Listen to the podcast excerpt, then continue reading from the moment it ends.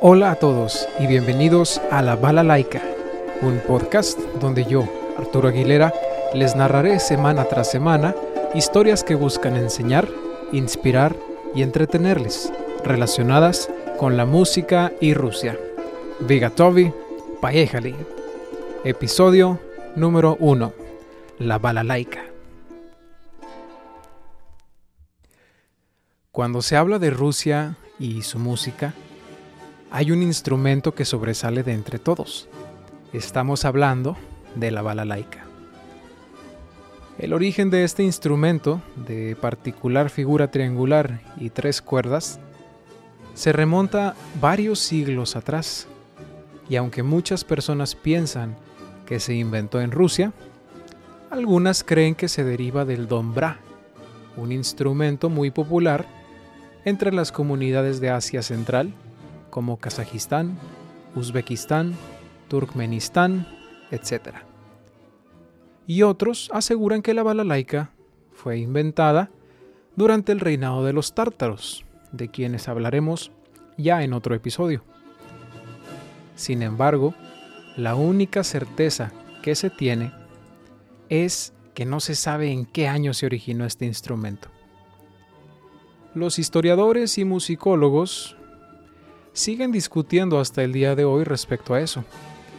La mayoría se adhieren a que fue en 1715, pero algunas referencias hablan de la balalaika desde 1618. Podemos imaginar que quizá fue la necesidad de los sirvientes de alegrar su vida de sumisión ante sus terratenientes, sus amos, por decirles de otra forma, lo que impulsó la creación de la balalaika. Esto no es ajeno en la música moderna porque algo similar pasó con el blues. Pero bueno, regresando a la balalaika. La mención de 1688 de la balalaika se encuentra en un documento antiquísimo, el cual yo traté de traducir eh, el título solamente y viene a ser el nombre de este documento Memorias del Orden de Strelekogo en el orden ruso. Este era un diario de guardias, de policías, si lo queremos ver así. Y en él se habla del arresto de dos granjeros, los cuales tocaban la balalaika mientras que los soldados a los costados los vigilaban. Esta es la cita que viene en ese libro. De esta forma, gradualmente, la popularidad de la balalaika se esparció entre campesinos y bufones, quienes viajaban a través de este vasto país llamado Rusia. Y más que convertirse en un instrumento que acompañase al canto público ruso, pues se convertiría en la compañera de celebración, de bodas e inclusive de música estudiada en conservatorio en Rusia. Entonces, continuando con estos inicios de la balalaika, los bufones se presentaban en ferias, entreteniendo a la gente para ganarse la vida, tocando algunas canciones y tomando un poco de vodka, quizás sin saber que estaban interpretando con sus manos la historia o una de las partes de la historia de Rusia. Sin embargo, la diversión no duró mucho tiempo y finalmente el zar y gran duque de toda la Gran Rusia, Alexei Mikhailovich, promulgó un decreto en donde ordenaba que todos los instrumentos musicales, dombras, balalaikas, guslis, etc., fueran recolectados y quemados. Y quienes no obedecieran deberían ser azotados y exiliados a la pequeña Rusia. Aquí vamos a hacer un paréntesis geográfico para el término de la pequeña Rusia. Esto se refiere a territorios de Ucrania en la actualidad. Sin embargo, este término es arcaico y de hecho los ucranianos lo consideran algo ofensivo. Pero bueno, regresamos a la historia. Entonces el tiempo pues hizo su trabajo. El rey murió y las represiones disminuyeron gradualmente. De nueva cuenta, la balalaica resonaba en todo el país, aunque no por mucho tiempo. Su popularidad fue disminuyendo y casi cae en el olvido hasta mediados del siglo XIX. Entonces, pues, la balalaica casi se pierde. Pero algunos campesinos, jornaleros, todavía seguían interpretándola, todavía seguían tocando canciones. Y en una ocasión, mientras viajaba, un joven músico llamado Vasily Vasilievich Andreyev, quien era en ese momento un violinista profesional, vio a un campesino tocando una balalaica y le pidió su instrumento para poder copiarlo. Andrieyev estaba asombrado por la peculiaridad del sonido de este instrumento, siendo él un experto en instrumentos folclóricos rusos, y por esto Andrieyev decidió hacer a la balalaika uno de estos instrumentos más populares.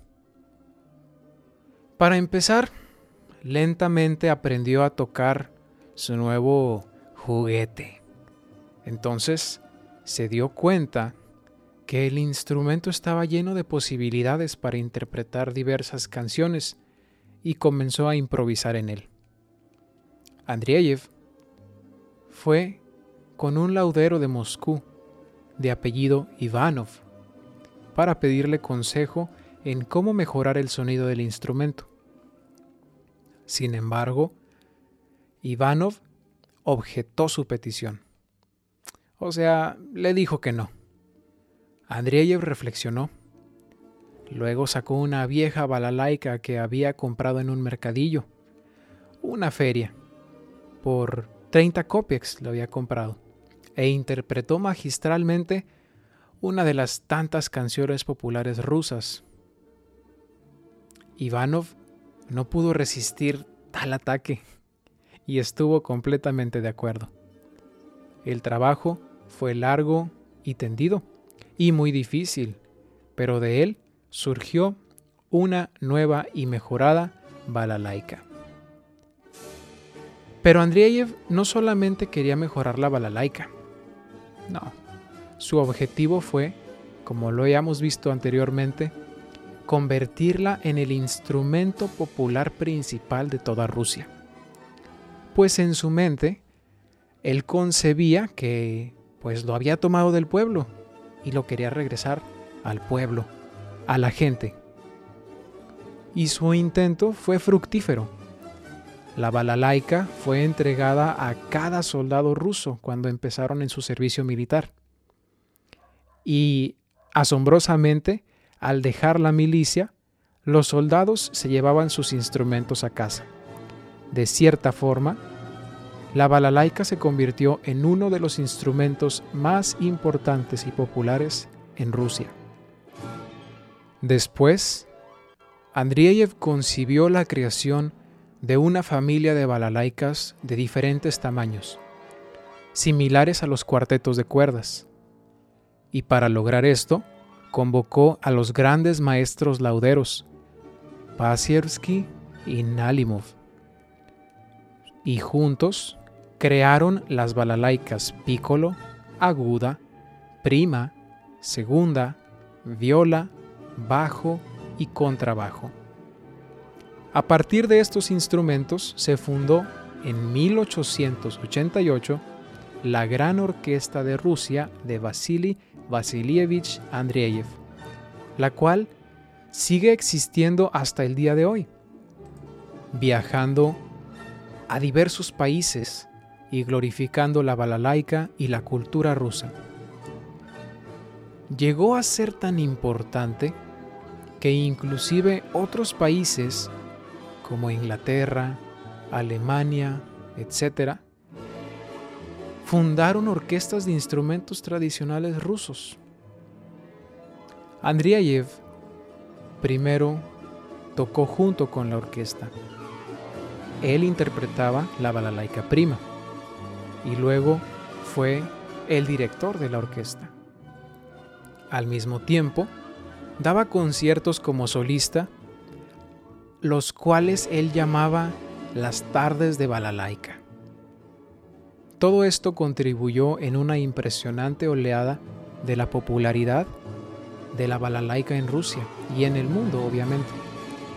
Además, Vasily Vasilievich fue inspiración para un gran número de estudiantes, los cuales apoyaron la popularización de la balalaika.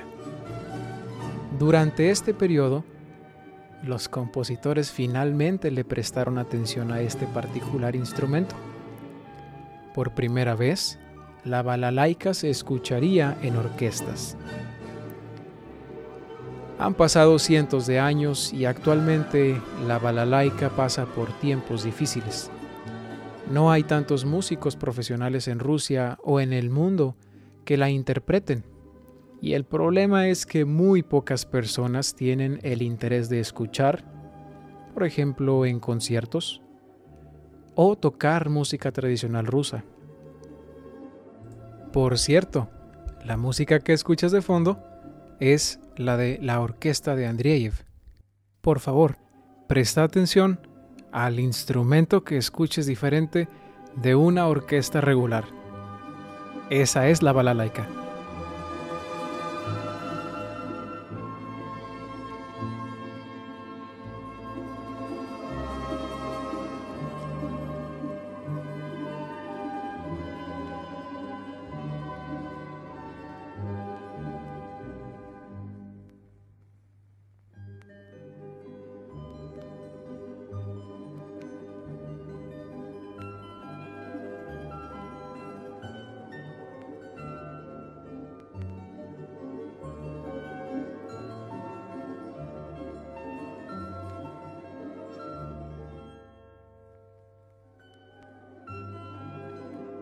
Aunque a través de la historia la balalaika ha tenido sus altibajos, continúa viva y sonando.